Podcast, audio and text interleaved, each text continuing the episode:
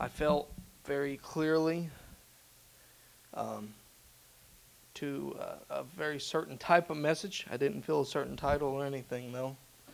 Uh, I felt a certain type of message. wasn't sure where we're going, but I know where. I wasn't sure exactly how it was going to come out, but I know where we're going. So, if we would, let's open our Bibles and let's turn to the book of Acts, chapter number 2. Some of you can probably, you, um, if you've been around here a while, you know where I'm going today already. At least you think you do. So, anyway, Acts chapter number 2 going to start reading in verse number 36.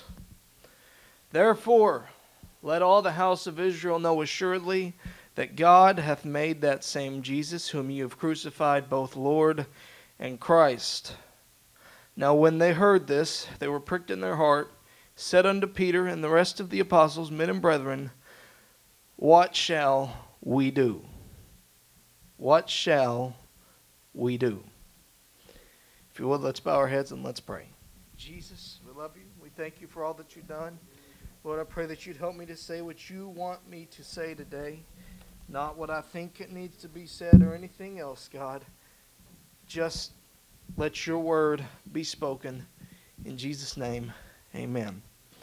And we'll be preaching today from this title What Shall We Do? What shall we do? Now, I, I, think I can say this, and most of you will not question this statement. If you will question this statement, I've got plenty to back me up on it. Sin is a huge human problem that permeates through every bit of our lives. Every human on the planet has sinned or will sin.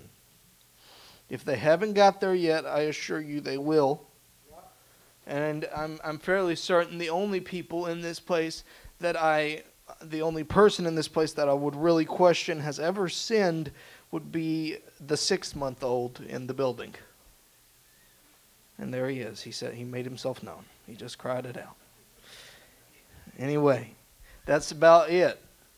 Every human on the planet has sinned or will sin. Um, uh, Allie Little had a baby today. I'm, and if time courses on the way that it already is, by the time that this world comes to an end, he will have sinned. Uh, that's just the way people work. It's been around since Acts chapter number 3. Acts chapter number 3, the very first sin happened. I mean, Genesis chapter number 3, the very first sin happened. Genesis chapter number 3, the very first sin happened. We get to the next chapter, and it continues on with the children of those first sinners being the, the child of that, those first sinners being the first murderer. And then the gene carries on and carries on. Within a few generations, it's said, well, if Cain gets punished such and such number of times, I'm going to punish them even more. Let the, let the man that slain me to my hurt be hurt even more. And then we finally all pile up in Genesis chapter 7, and God says, all right, I'm done. And wipes them all out except for just a few. The entire human race gets wiped out except for one family. He tells them, Go forth, multiply, let your seed abound all around the earth. And we get to just a few chapters later. They're still not listening, and God has to intervene by hand once again to split them all off and send them in different directions because we can't have that much sin concentrated in one place, is what he was thinking. We, we can't let humans keep on carrying on the way that they are right now. It just can't happen. Things have to change. And throughout all of these chapters, throughout all of this time, it just keeps compounding and compounding and getting worse and worse. Evil men waxing worse and worse is the way that it says. Uh, we, we get to God chooses his own nation and his own people. He tells him to come out from among them and be separate. He tells Abraham to leave his father's house and come out into a different land that I will show you. And we continue throughout Abraham's life, and Abraham has God tell him a specific way he wants him to live. And yet, Abraham hearkens unto his wife and sins. When they go out and he wants to protect his wife, he sins to protect her it goes on to the next generation, and where Abraham told a half truth, his son tells a complete and total untruth about his own wife. And then we get to the next generation after that, and Jacob survives by sinning. And then we hand it on to the next generation, and they throw their brother into a pit and sell him. And then we come years and years later and they're in bondage due to the way that they've lived. They're, they're in bondage. They're being punished. And they have to have someone come to deliver them. And Moses comes and delivers them. He gives them a law and he says, Here, this is the way God wants you to live. And these are all the provisions for if you don't live that way. Blood has to be spilled. And it just keeps getting worse.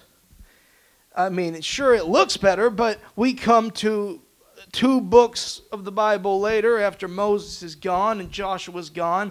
We're living in the day of Judges, no king in Israel. And the book of Judges wraps up with this verse and says, At that time there was no king in Israel, and everyone just did what they thought was right in their own eyes.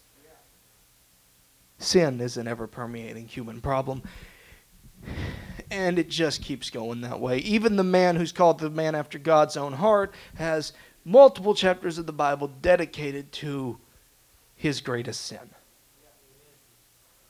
And it just keeps going, and it just keeps going. And we need a solution because it just keeps getting worse. And if you think that this is just an Old Testament problem, if you think this is just an Old Testament problem, or it was just a problem in the New Testament, even, um, you have nothing else that you've got to do but just turn on your TVs, whether you're looking for fiction or not. We can give you your fill of sin. Whether you're looking for some fictional story on the TV, uh, I can give you options of movies literally in a genre called crime horror movies, war movies, all the atrocities humans have ever committed. History Channel even you can see all the sin that we've committed as a society. Uh, and if you are still questioning the idea of if we're sinful, all you have to do is ask people about what we did 200 years ago. They're more than well, welcome to tell you about the fact that here in America, this country that calls itself a Christian nation has enslaved people and put them in camps and if you and if you don't like the idea that we're talking about what your ancestors did, just turn on the news. And you can see the stories of rape and murder and war and lies and deception and cheating. And in fact, I even saw this one headline and it just threw me for a loop where a man in uh, the health minister of Britain was uh, caught cheating on his wife, and what he apologized for wasn't that he was cheating on his wife, but rather the fact that he broke COVID restrictions by getting within six feet of the woman. Welcome to the world we live in. What shall we do? what shall we do? There, there is, has to be an answer to the question, right, about what are we supposed to do. And maybe you're saying, oh, I've never done anything wrong. I've not broken anything so bad. I, I've not cheated on anyone. I've not uh, killed anyone. I've not done this. I've not done that. I, I don't have these problems. Solomon would say you're wrong. He said in the book of Second King of First First Kings. I, I read this verse and I, I I just thought it was so interesting. He said in 1 Kings chapter 8 verse number 46, "For there is no man that sinneth not." There is no man that sinneth not. We've all sinned. And it was put by Paul this way He said, All have sinned and come short of the glory of God. And, and that's what these people here in Acts chapter number 2 were saying. They were saying, We've not done anything wrong, but Peter was more than ready to tell them, This Jesus that God made, both Lord and Christ, you have killed. Jesus, when he was on the earth earlier, just going through his ministry, he talked about how the people of the day said, Well, if we'd been around uh, hundreds of years ago when the prophets were here and walking freely among us and, and just saying the words of the Lord, we wouldn't have killed them. Your fathers were the ones that killed him. Killed them, is what Jesus said. And what makes you think you will be any different? And in the end, they did exactly what Peter said. They killed him, they crucified Jesus, they beheaded John the Baptist. And just a few days removed from Acts chapter 2, there would be another man that they put onto the chopping block preaching the Word of God once again. And yes, we are the same. We're just like them. We are just as bad of sinners in this day and age, if not worse, than they were then. And I'm not ready to necessarily say that we are worse, but we are at least just as bad. We are no better than the men of Rome. We just sin differently. We've, we've labeled it different things we don't label them we, we, we don't necessarily, necessarily label it uh, quite the same that they did. We just we, we just watch it on our phones now. We don't actually make people do it. We, we just we we in order to not kill people, we instead watch people killing people with special effects just so we can satisfy that idea. So that we don't have to go out and do horribly perverted things, we're more than willing to just boot it up on a laptop on a website and watch. But the thing is, so many people, it, it makes the headlines now just how horribly, horribly the porn industry actually treats the real people that are in those videos, by the way. What shall we do? What are we supposed to do about it? Well, I told the class today, and so you may hear some repeats. In Matthew chapter number 1, we hear Joseph heard that Mary had been found pregnant of the Holy Spirit, and he decided he was going to put her away quietly so as to not make her have to deal with it. But as he thought on these things, an angel come to him in a dream and says, "Yes, what has happened is of the Holy Spirit. Mary, you will have a son. You will raise that son and you will call his name Jesus because he will save his people from their sins." That name Jesus means that Jehovah has become salvation. He came and he gave us hope. There was a, we get to John chapter 4, and Jesus is going through his ministry. He meets a woman who has sinned a lot. She's known for being a sinner in her town. And she says, and she's coming quietly to try and hide her shame from everyone, but she's met by a man who she thinks shouldn't be talking to her. And this man is Jesus. And Jesus tells her, He said, Look, I know what you've done. I know all about you.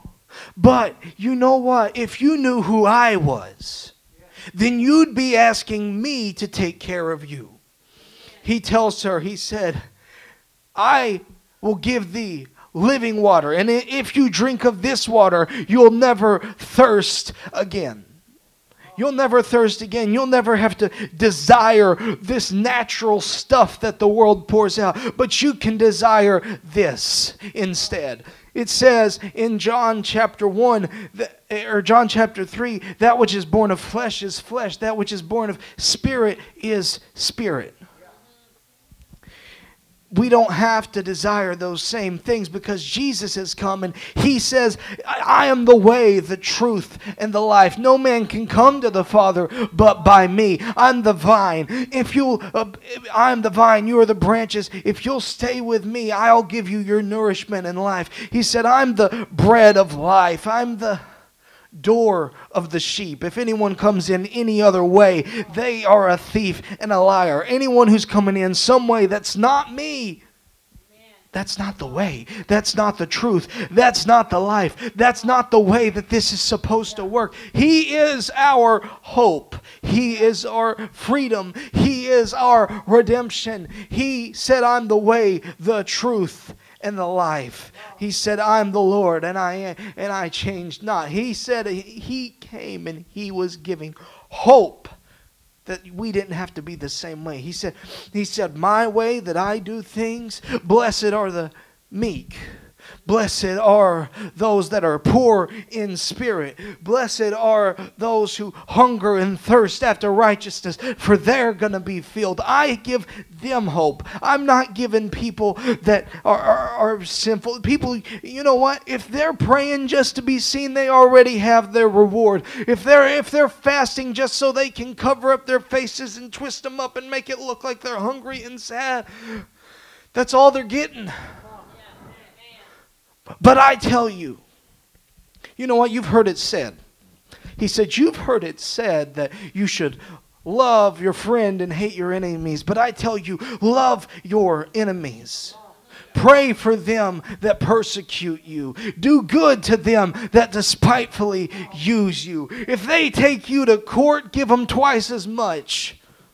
If they want, if they if they force you to do a little bit for it, for them, do a lot for them. And if the whole world would work this way, it would be a lot better. If the whole world lived that way, it would be awesome. But the problem is, he was telling these things to a world that didn't live that way. He told these things to a world that did not live that way. And those who felt called out got mad. Those who felt called out decided from this moment, he's going to die. From this moment, this guy who's telling people to do good is going to die. From this moment, this guy that says that we're not good is going to die. It said at one point that they knew he was talking about them. And from that moment, they decided to talk amongst themselves and figure out a way that they could betray him. In fact, it even says one of the very men that followed him was called out by him and said from that moment he was looking for his opportunity to turn against him. Jesus came speaking life, speaking hope, and telling the people that were awful, horrible sinners and some of the worst of the worst in the eyes of most of the people in the world that there was a way out. Yeah. And the way out was follow me. Sell all you have and give it to the poor and follow me. Let the dead take care of their own dead and follow me. Drop your nets and follow me. Turn away from your old life and follow me. That was the way, the whole way through was follow me. Follow me, follow me, follow me. So that, that's why I find it incredibly interesting that it remained true to the very end, and it still remains true to this day. Follow me doesn't mean walk with me on the streets anymore, though. It doesn't mean follow me to the place where I live. It doesn't mean follow me to the place where I'm going to be doing a miracle. It doesn't mean follow me, or it doesn't even mean go quite the same way anymore. It doesn't mean that we're all going to live in one camp and eat the same food together. Instead, it's laid out in 1 Corinthians chapter 15. 1 Corinthians chapter number 15 says this. I, I, said a little bit of in class today, and you're going to be hearing some repeats if you were in class with me. I'm sorry, but it's the way it's got to be. 1 Corinthians 15, chapter uh, uh, uh, verse number one. Moreover, brethren, I declare unto you the gospel which I preached to you, which you have received, wherein you stand, by which also ye are saved, if you keep in memory what I preached unto you, unless you have believed in vain. For I delivered unto you first of all that which I also received. Christ died for our sins according to the Scriptures, that he was buried, and that he rose again the third day according to the Scriptures. And then he goes on to say he was seen by this one and he was seen by that one. I have proof it really happened. And finally, he even appeared unto me. It's real. In the Old Testament, the way that they had to be purified was first they had to be brought out of bondage, then they had to walk through a Red Sea. And then finally, they went to a mountain called Sinai where they had the law written down for them and had a tabernacle built so that they could come together with Jesus.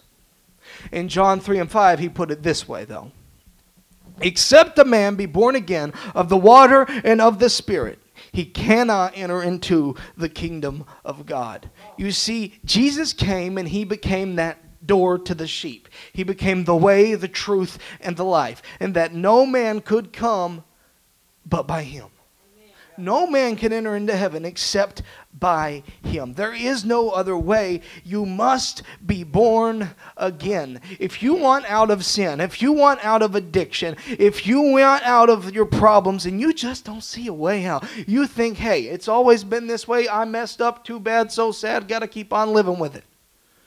That's not the way it works. That's not the way it has to be. Jesus told the woman at the well, hey, there's going to be a day coming, and it now is, where the Father seeketh those that will worship him in spirit and in truth. he said, And this he spoke of the Spirit which they that believe on him should receive, because the Holy Ghost wasn't poured out yet.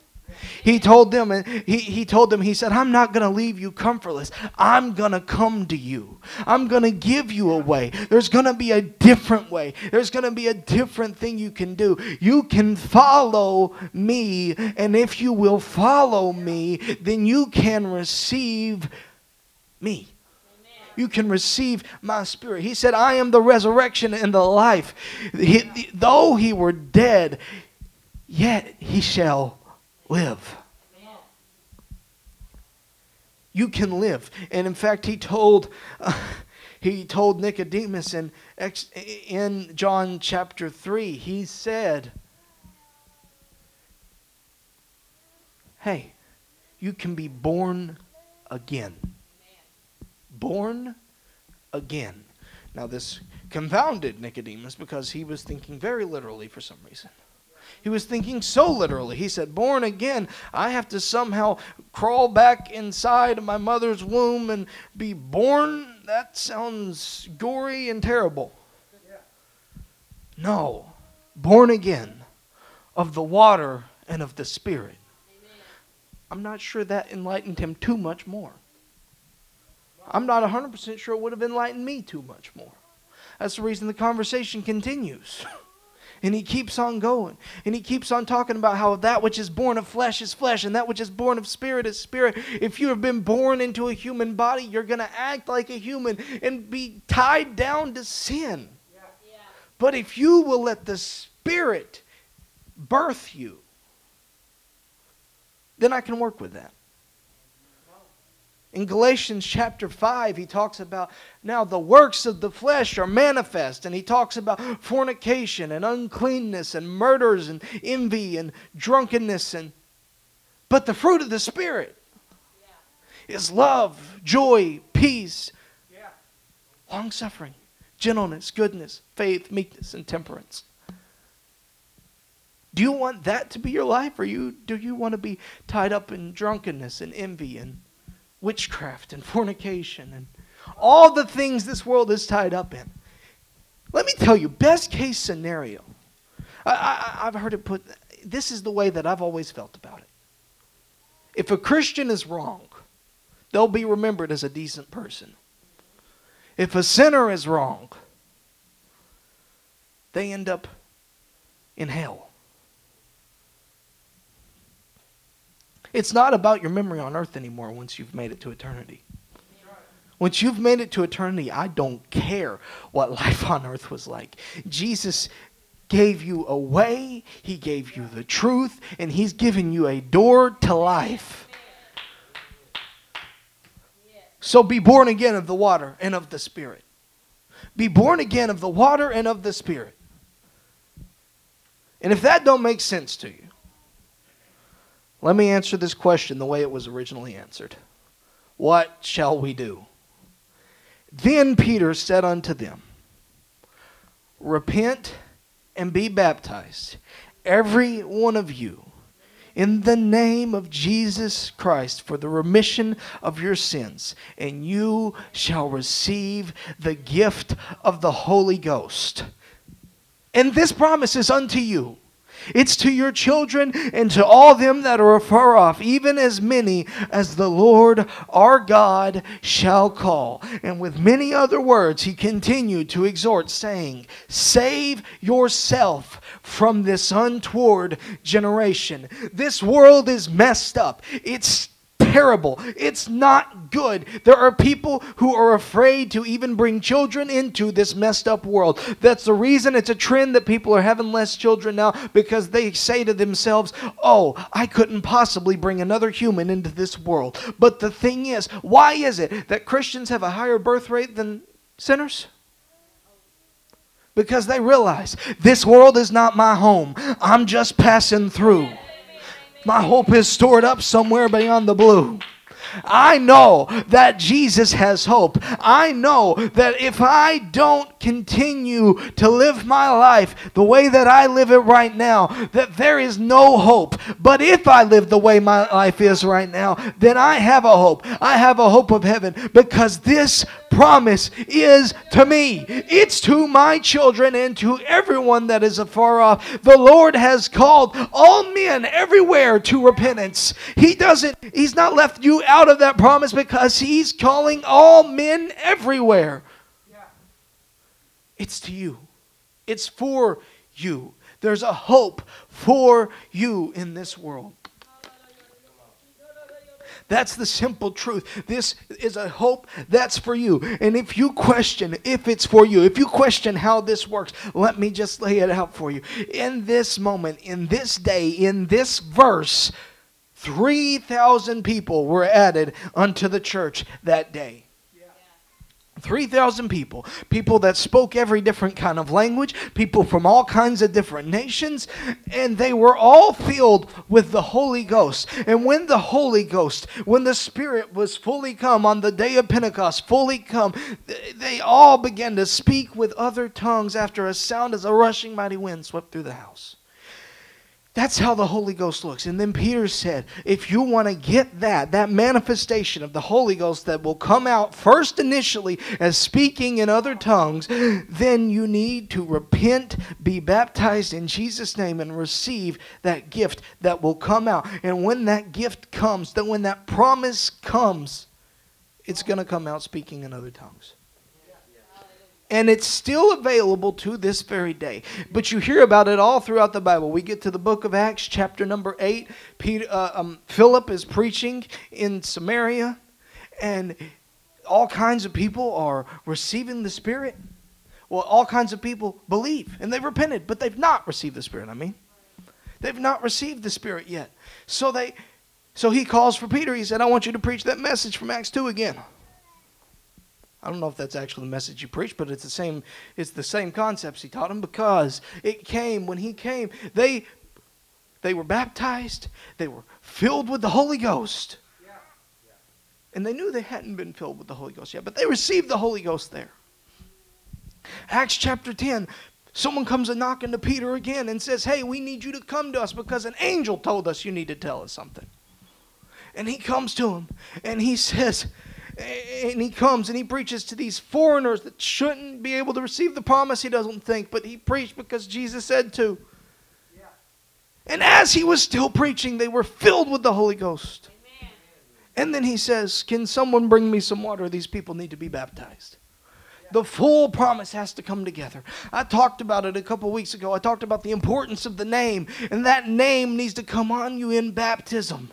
It has to come. And that has to be the way it happens. It's the only way that it happens. Acts 19, there's some people, they've repented. Paul comes up to him and he says, Hey, I hear that you believe that you're believers, you believe this message that I'm preaching. Have you received the Holy Ghost yet? You believe? Awesome. That's wonderful. He said, They've never heard of it. They've never heard that this Holy Ghost is a thing. And he says, Whoa, whoa, whoa, whoa, wait, wait, wait. You need to back this up. You've obviously not heard the message I heard. How were you baptized? We were baptized by John. Oh, so you've repented. Awesome. We got one step out of the way. Good. You need to be, John said you needed to do that so you'd be ready when it was time to be baptized in the name of Jesus. So when they heard that, they, they said, okay, let's do it. Let's get in there and let's get baptized. And then they received the Holy Ghost the full thing come together. It's all got to happen. Every single one of these steps is important. If the Bible doesn't say specifically they were baptized in Jesus' name, it don't say any other way. And if they and if it doesn't outright mention what happened when they received the Holy Ghost, we've got enough other outside evidence to know this is the way it looks. It all has to come together this way. And all of this is necessary because this is the plan of salvation and this is what we need to do. Because sin will continue in your life you will continue to sin. You will still struggle with sin. And there's only one way to overcome the power of sin, and that is through the Spirit of God. It's the only advantage that we don't struggle horribly with sin anymore. No. It's so much better than just that. It's replaced, it's made better. You're not in bondage to sin anymore. Instead, you have Jesus on the inside of you. He even said that when you receive the Spirit, when the Holy Ghost has come upon you, then you can become a witness and continue to share it with other people. You'll see miracles take place. You can call and cast out every devil that would try to attack someone. You can lay hands on the sick and they'll recover. All of those things are an option. But there's only one way for it to happen. And first, you've got to get the power of the Holy Ghost inside of you.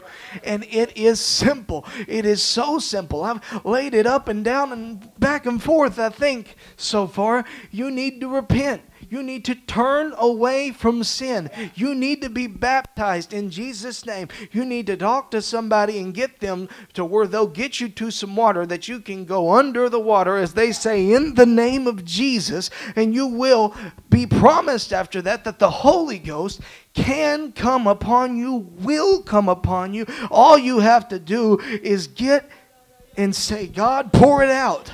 And it's going to happen. It's going to happen. You will speak in other tongues as the Spirit gives the utterance. Not anything that makes sense in your own head or your own mind, but something that is the supernatural power of God is going to come out.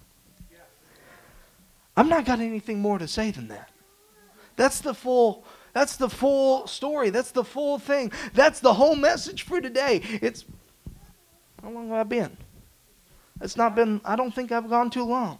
That's the full story. Does anybody, is anybody looking for something different, something to change? Something has to happen. It's got to happen. Something has to shift. We can't keep living the way that we're living in this world today. And if we don't get this power, this Holy Ghost inside of us, then there is no other hope.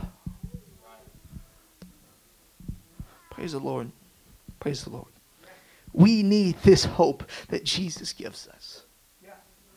This is what we need to do. If you're wondering, what is my next step? If you're wondering, what can I possibly do? I'm, I'm come to this church because life isn't making all the sense it needs to make.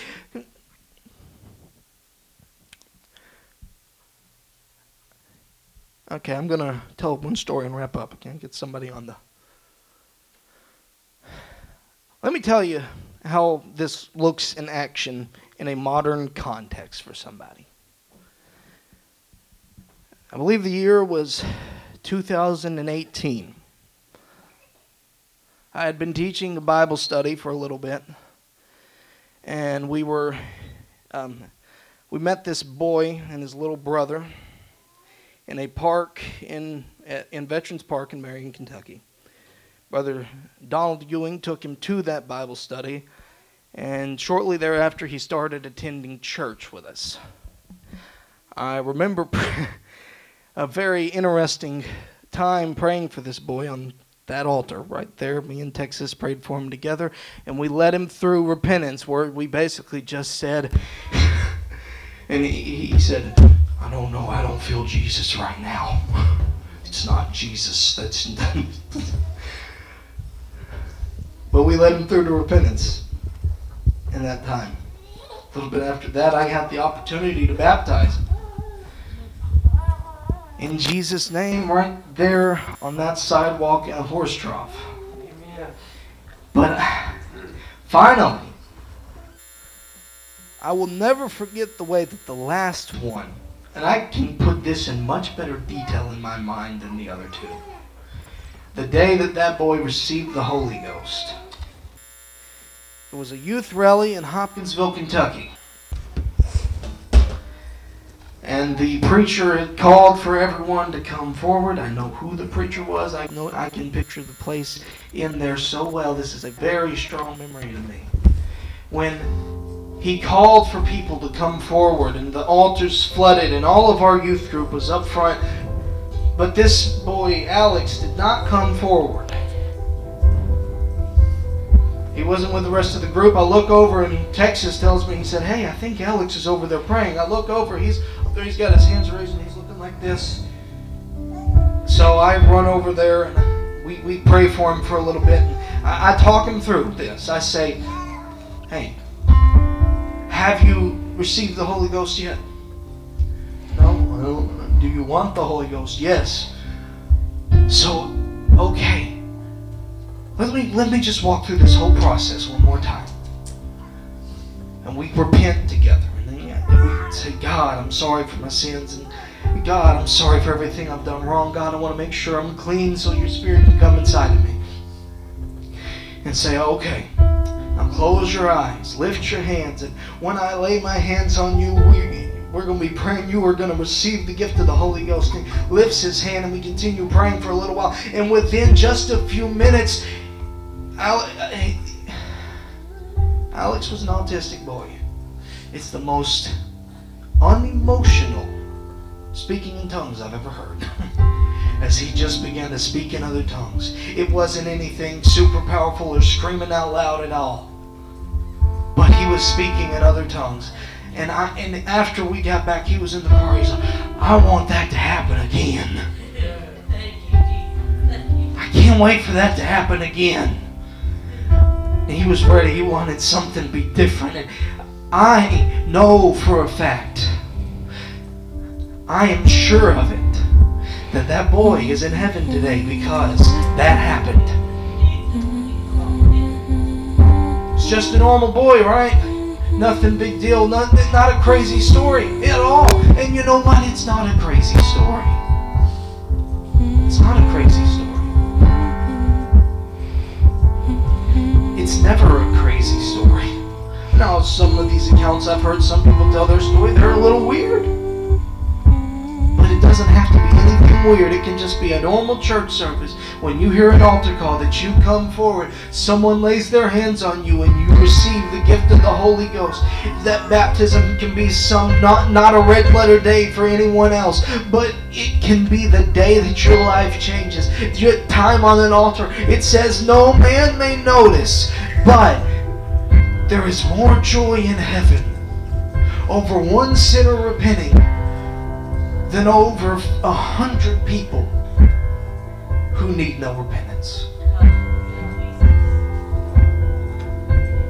So I if you're looking for a change, these altars are wide open come forward, repent of your sins, say, Jesus, I need forgiveness. If you want, if you once you've repented, find somebody. If you've not been baptized in Jesus' name, track me down, track Pastor down, track someone down, and say, I need to be baptized in Jesus' name. It needs to happen because I can't go one more day. I'm going to be like that man that was in, in the book of Acts and that said, Hey, water's right here. What's stopping me? I want to be baptized right now today.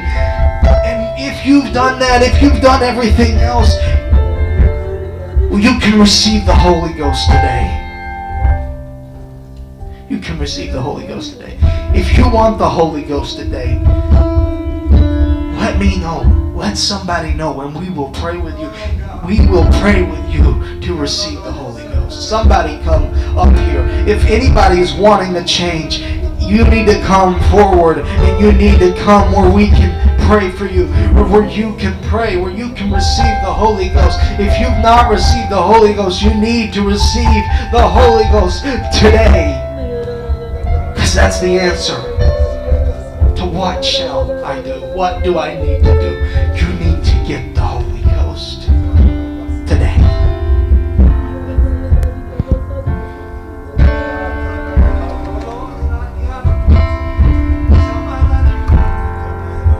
The atmosphere is changing now. For the Spirit of the Lord is here. The evidence is all around that the Spirit of the Lord is here. The atmosphere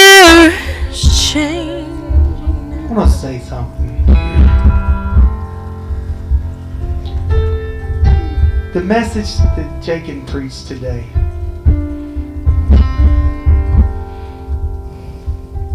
has been one of the most taken for granted sermon across Pentecost.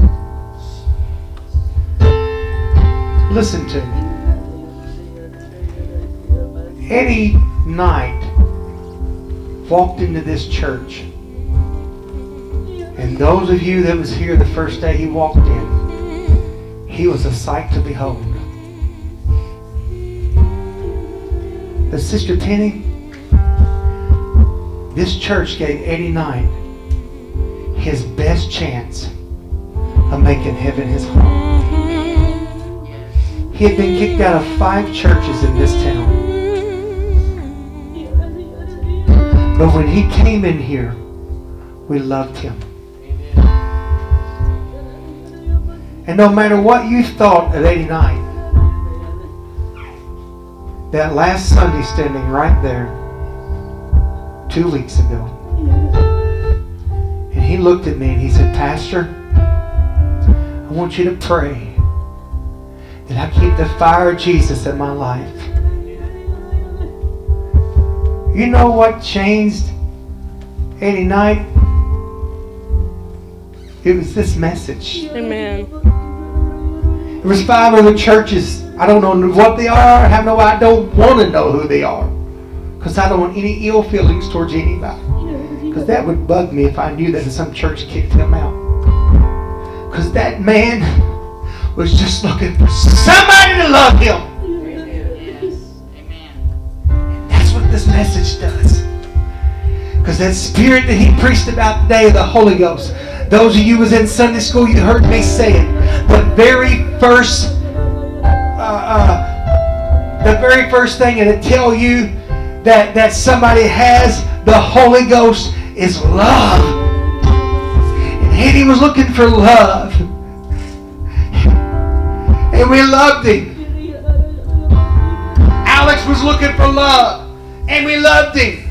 I'm not God. I can't put Eddie in heaven or hell. I can't put Alex in heaven or hell. But what I can do and what we're trying to do as a church and what he preached here today is that we're giving people the best chance they're ever going to have to make heaven their home is when they are born again of the water and of the Spirit.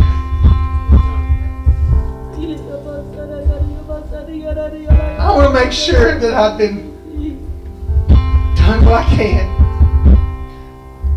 What shall we do? We shall be born again. It doesn't matter what you've done. where you've been, what you've been through. You can be born again. Ain't but one way to be born again. We got to repent. He preached it, but let me preach it for just another minute here. You got to repent. And there's not but one way to get baptized. It's the way the Word of God says it. Hallelujah. It's the only way anybody was ever baptized, and that is calling upon the name of the Lord Jesus Christ. Hallelujah. It's exactly what Jesus said. Jesus said, Go baptizing them in the name of the Father and the Son and the Holy Ghost. And we know that singular name, praise God, is the Lord God Almighty. His name is Jesus. That's the only way, praise God. We go down in the watery grave in the name of Jesus, and that name is.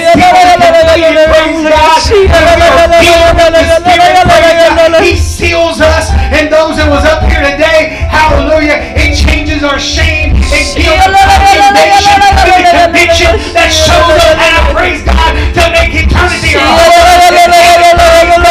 I wouldn't want to go without it, praise God. I wouldn't want to go without it, praise the Lord. What shall we do today? We shall make heaven our home when we've been born again.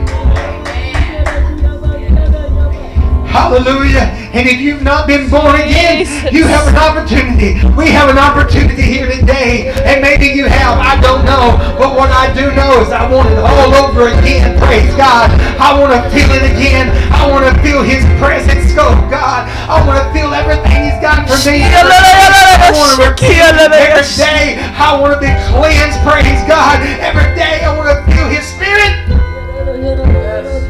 And I'm sorry. I just want to let us know that what he preached today it is one of the most neglected sermons in our movement. Praise God. Oh, come on. There's so many churches we just take it for granted. Oh, we're, we're, we've been born again. Oh, come on. Hear me today. Every time this sermon's preached, we ought to find an altar and say, God, if you're not repentantly, say, oh, God, thank you that I was born again. Thank you, God. You gave me an opportunity not to be lost. I'm over there singing. I'm going to go over here and I'm going to be thankful that, that I've been born again. If you've not been born again, you can't be. And if you have been born again, you want to thank God that you have been born again. So let's just love Him here today and magnify Him. Jesus, we love you. Love you so much. Overflow in this place. Fill our hearts with your love. Your love. So love. Your ways we came to encounter your love, your love, your love.